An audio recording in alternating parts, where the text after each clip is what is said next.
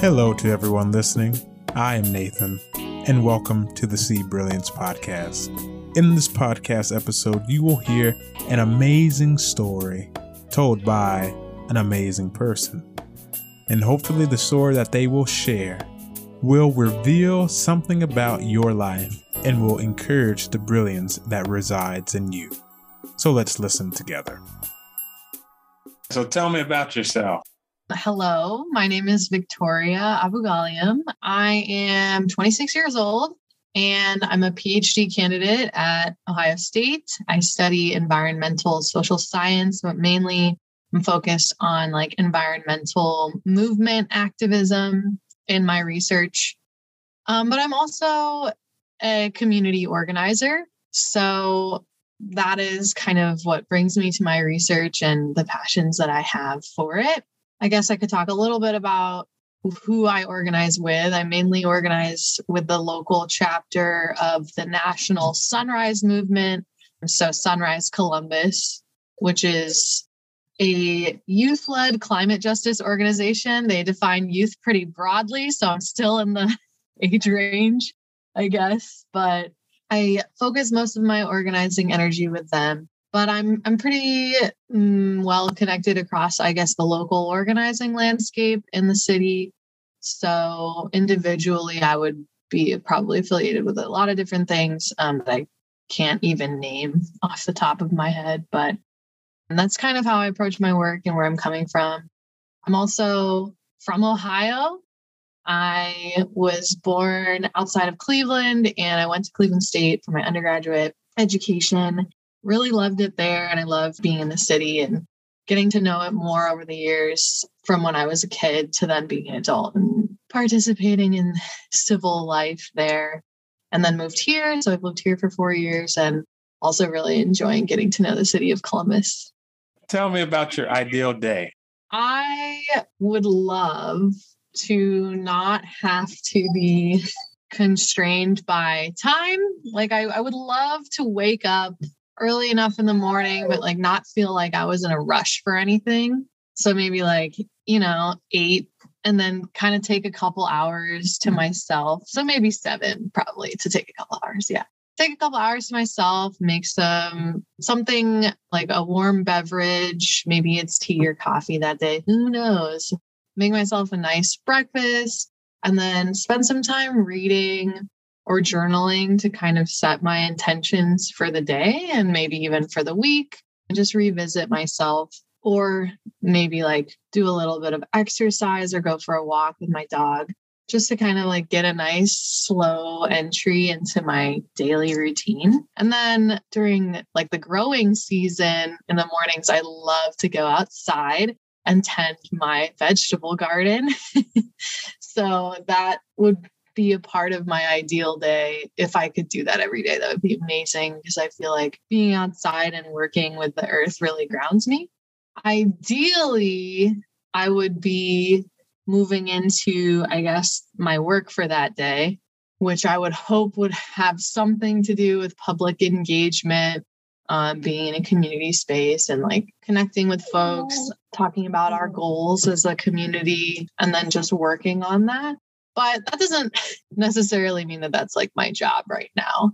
So, right now, my ideal day and my current like work includes like then I would, you know, sit down at the computer, start writing or look over my notes, do some data analysis, follow up on some emails or whatever. And then a nice long lunch break is very ideal for me. I'm a fan of breaks, so I like to kind of soak that up whenever I can. The evenings, I don't know, I, am pretty open to whatever for it to be an ideal day, as long as I'm not feeling rushed. I feel like the short version is an ideal day is I'm not rushed to do anything and I can accomplish my goals in a way that's comfortable for me and that makes me feel like I'm connected to the community I'm in and the people that I work with. Think that's an ideal day in which you know, I would like to emulate, you know, not having to rush on other people's times and agendas and so forth. And, you know, just being able to ebb and flow to the productivity based upon how my, my body and, and mind are moving too. And so, you know, it makes me think about, and you've shared quite a bit about your areas of research and the environmental justice work and community activist work you do. And so, you know, what has intrinsic value in your life? Like, I guess I would define intrinsic value as anything that I view as valuable just by virtue of being what it is. I don't think that money is intrinsically valuable, like we have given that value. But what's always been super valuable to me, and I was actually reflecting on this this morning when I was talking to my friend, is that I've always been in community spaces, whether that's with family or with groups of friends growing up and like the teams we were on, you know, whatever, like soccer, being in the band and uh, whatever situation it was. I've always been in community spaces and it's always meant so much to me because I really feel like being in a community gives my life more of a purpose and gives me something that I know I can work towards that's bigger than myself that will take care of me and I can take care of it as well. So, community is very intrinsically valuable to me in that regard. And I also feel like it's one of the only real I guess, for lack of a better word, like real things that we still have access to in our daily lives. But it's not normal to have like a strong, healthy community, I don't think. Like, I think a lot of people are pretty isolated, especially now, like throughout the pandemic. So, the more I grow and learn, I think the more that being in community spaces becomes even more valuable to me over time. And I hope that I can always return to that being outside and just like grounding myself in the earth and being able to take some time away from all of the built things, all of the built reality, the built structures that we have made and, and developed, or however we want to refer to it. Like being outside and just being in the natural realm is very intrinsically valuable to me as well. I think you share some very valuable in which being in tune and grounded. So actually getting your hands and your feet in soil really makes a difference, especially, you know, now, you know, being trapped up inside concrete or brick and mortar walls all the time and not really going out and feeling the sun, even though it's cold right now. Uh, yeah. But but still, and so it kind of makes me want to know who was the younger Victoria. And so describe a younger Victoria and who is she? How young do we want to go? Like, should I be a baby in this scenario or like a child? well, let's let's just say um child, maybe like seven, eight, nine, some something. Like the formative years. Oh, there we go. Yeah. And I think there's several eras of like formative younger years. But yeah, I could talk about like the late childhood era. Who was I then? It's hard for me to like pinpoint when exactly I've like changed throughout my life. It's easier to pinpoint the constants. Obviously, a huge part of my life was school. Again, a huge part of my life was family. That continues to be true. I remember when I was that age, a lot of my memories are, revolve around like going to family gatherings and there's always so many people there. My cousins were there like big cohorts of young peers were there. People that i didn't know were there but everyone was welcome and there was always food. And for me it just taught me at a very early age like what it means to be taken care of. I loved bringing that into my other social circles. So when i was young I remember I had like a dinner party for my birthday one year, and my best friend's mother was like, You're having a dinner party. This is like so grown up of you. And I was just like, I don't know. I just thought it would be cool for us to all like eat together and then play games or something. So that's always kind of been a part of who I was. And I mean, I was very fortunate to grow up in a very natural setting. So, like where I grew up was right outside of the Cuyahoga Valley National Park. And so much of my like early high school, I would say, like especially after I learned how to drive, much of my early to late high school years were mostly focused, like in my free time, on going outside and just exploring with my friends. Like we would just, I don't know, honestly, like get lost in the woods for like five hours after school until the sun went down, come home and just like hang out. So being outside and being in nature has always been really important to me as well. Something that's become less important to me, I think, is like pop culture. uh, I used to be pretty into that, but I don't know. Yeah, I feel like more and more of my daily life is just revolving around these like themes of of friendship, family, and and the environment.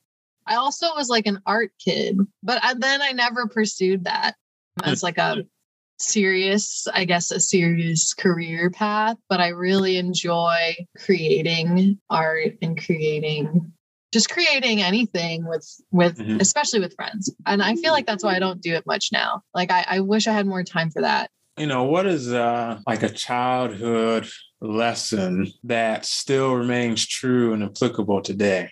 I think something that my parents taught me a lot of because it's really culturally ingrained for us. Like so my mom is from the Philippines and my father's from Lebanon. And both of their cultural heritage is focused a lot on like being a good host, being a good friend. I feel like that's a lesson that was taught to me and that I've learned and tried to maintain throughout my life is like when you bring people in and welcome them to your space and you in the most literal sense bring them into your home you'll always receive positive energy back to you from doing that. Even if you don't see that directly for a while, you never know, like, kind of the impacts, the positive impacts that you can have on people. And so it's always worth it to be showing up as a friend in that way. I think that's a, a lesson that I've like reflected on a lot and has led me to a lot of the places that I'm at right now. And then, of course, the other lesson is like be yourself and the unique individual that you are and embrace yourself in all of the ways that you show up in this world. And that's a lesson that can be hard to learn sometimes, or like might not even notice that, you know, you're not showing up authentically in a space. And it, it always like re-centers me to come back to that that lesson. Only if we all practice being a good friend and just being good to all mankind, you know, that golden rule of uh, treating people the way we want to be treated. I don't know that I'm always the nicest person ever, but I try to oh, be true. kind. True, true. Um, yeah, there's been many moments in which I haven't been nice, but I, I tried to step away so I don't go ahead of myself. I think that that brings up a good segue into you know has there been a moment in your life where you failed and thought that the world would end and that it would just be the end of the world because of that that one moment definitely i mean i think the world has like ended in my mind maybe like a couple times and then you always realize like nah i'm gonna get through this and i'm gonna be okay because life is challenging and definitely one of the lessons I learned later in life is like say no to things and take care of yourself.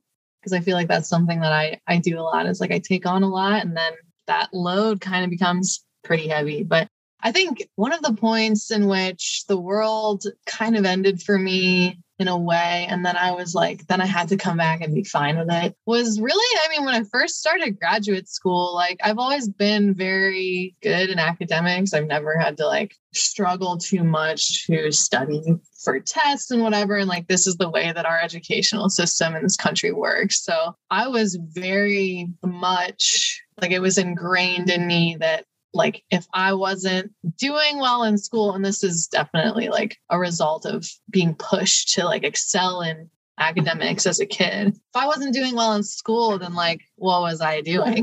that was a good lesson to learn for me, especially now, because I feel like my work has gotten a lot better since I've abandoned that kind of conception that like I have to be excelling at the exams and like the assignments that I'm given by people above me in a hierarchy in an educational institution.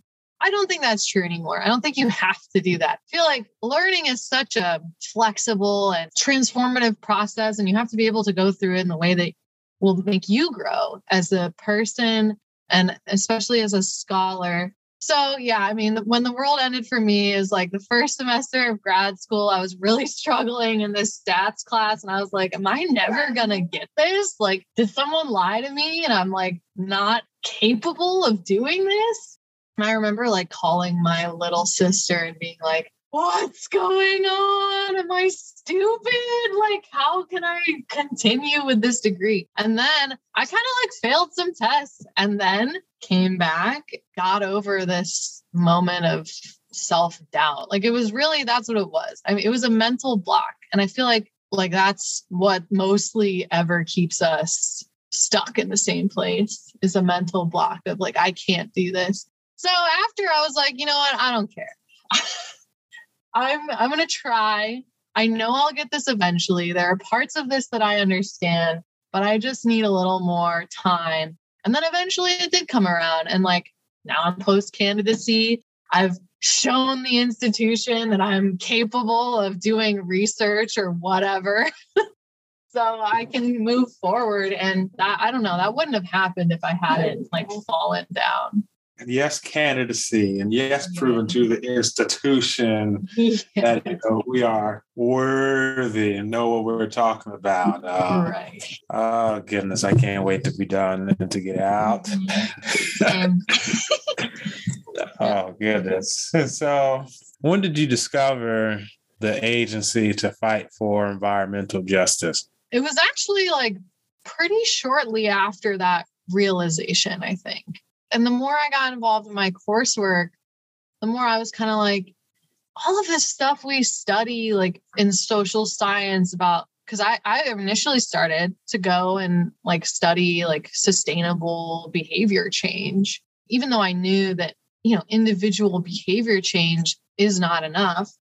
I was like, okay, like we still need to get people to change their lifestyles if climate change is at all going to be mitigated, right? Because we can't stop it at this point but the more I got involved in my studies, I was like, you know, there's some stuff going on here that people don't really talk about in the individual behavior change world. Being involved in like a social movement is a legitimate thing that every everyone can do that has way more significant impacts potentially than just like recycling you know and it was it was a combination of like coursework and then continuing to be involved in like some smaller like volunteer service. So like throughout college and high school, I was pretty involved in like volunteering in the national park or the metro parks and just going in and doing some like invasive plant removal or whatever. But I really wanted to get deeper into it. So I was like, okay, I guess it's time for me to start organizing with like a group that is trying to affect social change because that is how we multiply our impact. So then I started doing that probably like late second year of grad school. And that was when my studies and like my ideas and my research really started taking off too, because it's like theory as like a lived experience, like a practice. So I've been very privileged to be able to like learn very in depth about the environmental movement, the environmental justice movement, like the history of that, where it's going now.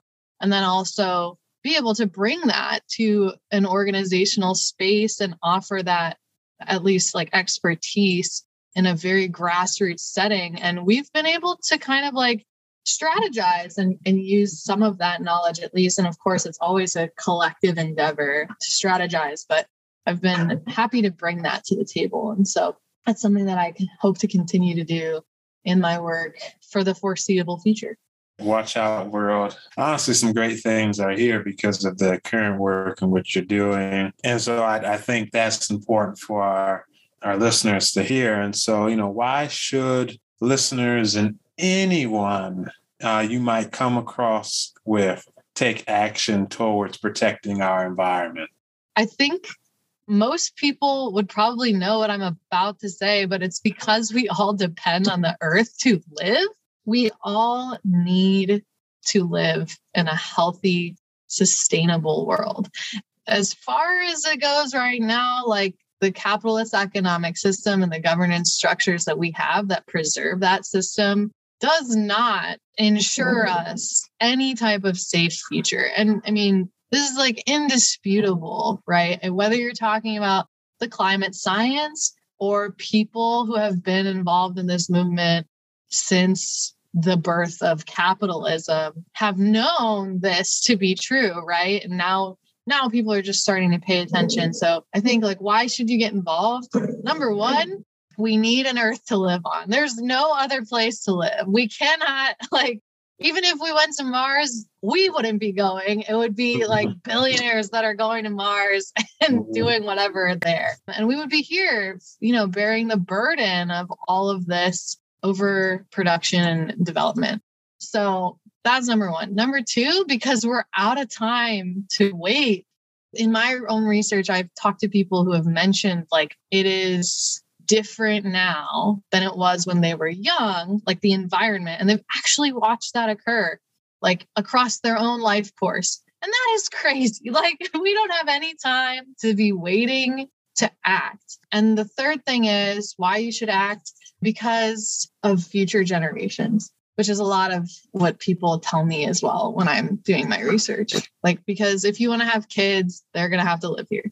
And even if you don't want to have kids, like this is humanity, right? It's our moral responsibility to pass down the earth that we are supposed to be stewarding. And right now we're failing at doing that. There's a lot of barriers to entry that people can uh, identify when it comes to engaging in like more organized activism. I mean, volunteer service is great, but organizing takes it to another level in which you're able to, like I said, multiply your impact. So I would say, like, even though it might seem daunting, you really don't have to go all into it. Organizations like like Sunrise, like a local chapter like I'm in, sometimes we just need people to show up somewhere. And that is really meaningful. And that might just take like two hours out of your time of a month. Whatever you can give, if you're already spending energy on volunteering, or if you're already spending energy, like hours of your life sorting your recycling, which is important, but like I'm not going to go into that. but if you're spending hours of your time doing that, you could spend it helping like organize logistics for some event that we want to host or help writing testimony for something or help doing some type of smaller action. And if it does become something you're interested in, then you can dive in. But I think that's something that's kind of a conception. It's like the barriers to entry are really high, but they don't have to be. You just kind of like need to sit down, look at who you might want to work with, contact them, and they would be so happy to have another person in the mix you said that that T word, you know, time. If we all just took, you know, the time to learn about, you know, what is it, what are steps that we can do to further protect and care for the planet we live on. Take time to uh, properly recycle, not just throwing all types of uh, plastics and materials into that blue bin. And, you know, and then taking time to um, volunteer and serve alongside, you know, service movements like you have uh, shared. Um, and so doesn't always have to be about the money, even though money helps. And so if there's mm-hmm. any billionaires listening, definitely uh, give towards agencies and organizations that are helping to make this place livable. yeah. And when I say time, like that's a barrier in it in and of itself. Working on any type of community work is like another job. But I guess what I'm saying is in the time that we have available to us outside of our work is very limited. So, like the prioritization of doing something more impactful over something that you've just been told you should do is really important. At least I think to me, like, not to say that you shouldn't recycle, but it's not going to make that big of an impact. But one hour towards some type of group work is a huge impact that i mean we don't even have the ability to quantify that but for example we've been able to have some influence at like the city council level with the plans that are coming forth for climate change mitigation in the next 30 years in the city of columbus and we've had like a significant amount of input on that and we've seen it change based on our like hours of engagement that we've had with them and it won't always work like that. Sometimes you know government bodies aren't really like willing to work with you in that way but that's just an example of what you can do with an hour of your time versus like recycling two things you know? Is there a phrase that you would use as a beacon towards the work that you do? There is that phrase of everyday life is political, like especially for people who live in any um, type of socially marginalized group. Like we don't get to separate ourselves from that. So, what am I doing every day to further my own and our collective liberation? So, that's one phrase everyday life is political that I turn to. That joy is not separate from struggle so I try to remember that too, because when we are doing this work, like it can become very overwhelming. And we have to take time to cultivate spaces that are healing for us as well and engage in joyful actions. And that, in and of itself, is a demonstration of power. So, those are two phrases that I kind of like to turn to sometimes. I have one more question for my final question. So, do you have any frustrations when it comes to the work that you're doing and how is it that you overcome, you know, those frustrations? I think there are several because it's really hard work. Because like no one's gonna do it for you and no one's gonna fund it for you. So mm. it's a lot of like labor of love situation. But one frustration that I run into, and I think people run into as a group, is like it's pretty hard to unify all of us. People who work in like justice areas, we're kind of siloed in a way. And I wish that it wasn't like that. I just kind of take that as a cue for myself to try and be someone who connects people together and I actually really like to do that. So it's kind of like a natural way for me to kind of like contribute something. That's definitely a frustration. Another frustration that I have is like, and I try so hard not to let this push me to like take on too much work because it is definitely something that can push you there but it's like we are out of time some of the stuff the minimal things that we need like like a transition to clean energy that need that needed to happen so many years ago and the United States is still dragging its feet on it. So it's like a frustration of time being an actual constraint on us, specifically in like environmental work, but also everything. I mean, it touches everything, right? Like the worse the climate crisis gets, the more that inequity will be like perpetuated if we're not ready. And the more that any of the work we do will become more difficult just because of physical constraints themselves. Time is something that's really frustrating to get around, but I try to just remember that everything has to, as well, like take time and you can't rush through good work. Like you have to do it very intentionally, and that takes time. And people are volunteering their own time. So we can't overload everyone. But I mean, the crisis is getting a lot more significant and it's only going to continue. So that's definitely one that I don't even really know the answer to, but it is something I think about a lot. My final question is, you know, where can listeners find you online?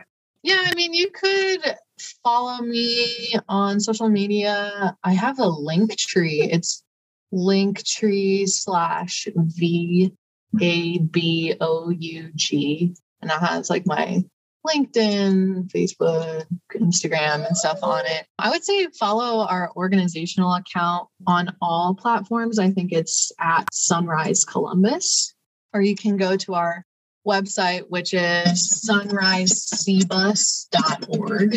And if you want to get involved with us there, you can like fill out our intake form, read about events that we have coming up, sign up like RSVP to events, and also read our newsletter, and just like see what we're up to. So check us out if you're interested. And we're always looking for people to join. And if it's not a good fit for you, we also regularly direct people to other orgs that might be more of what they're looking for. So we're really interested in just bringing people into the movement at large. And I say at large to mean like the justice movement at large and all of its intersecting areas. So we'd be happy to do that as well. Wonderful. Well, thank you for the telling us who you are telling us your story and your work and your fight. Thank you so much for having me. I really enjoyed it.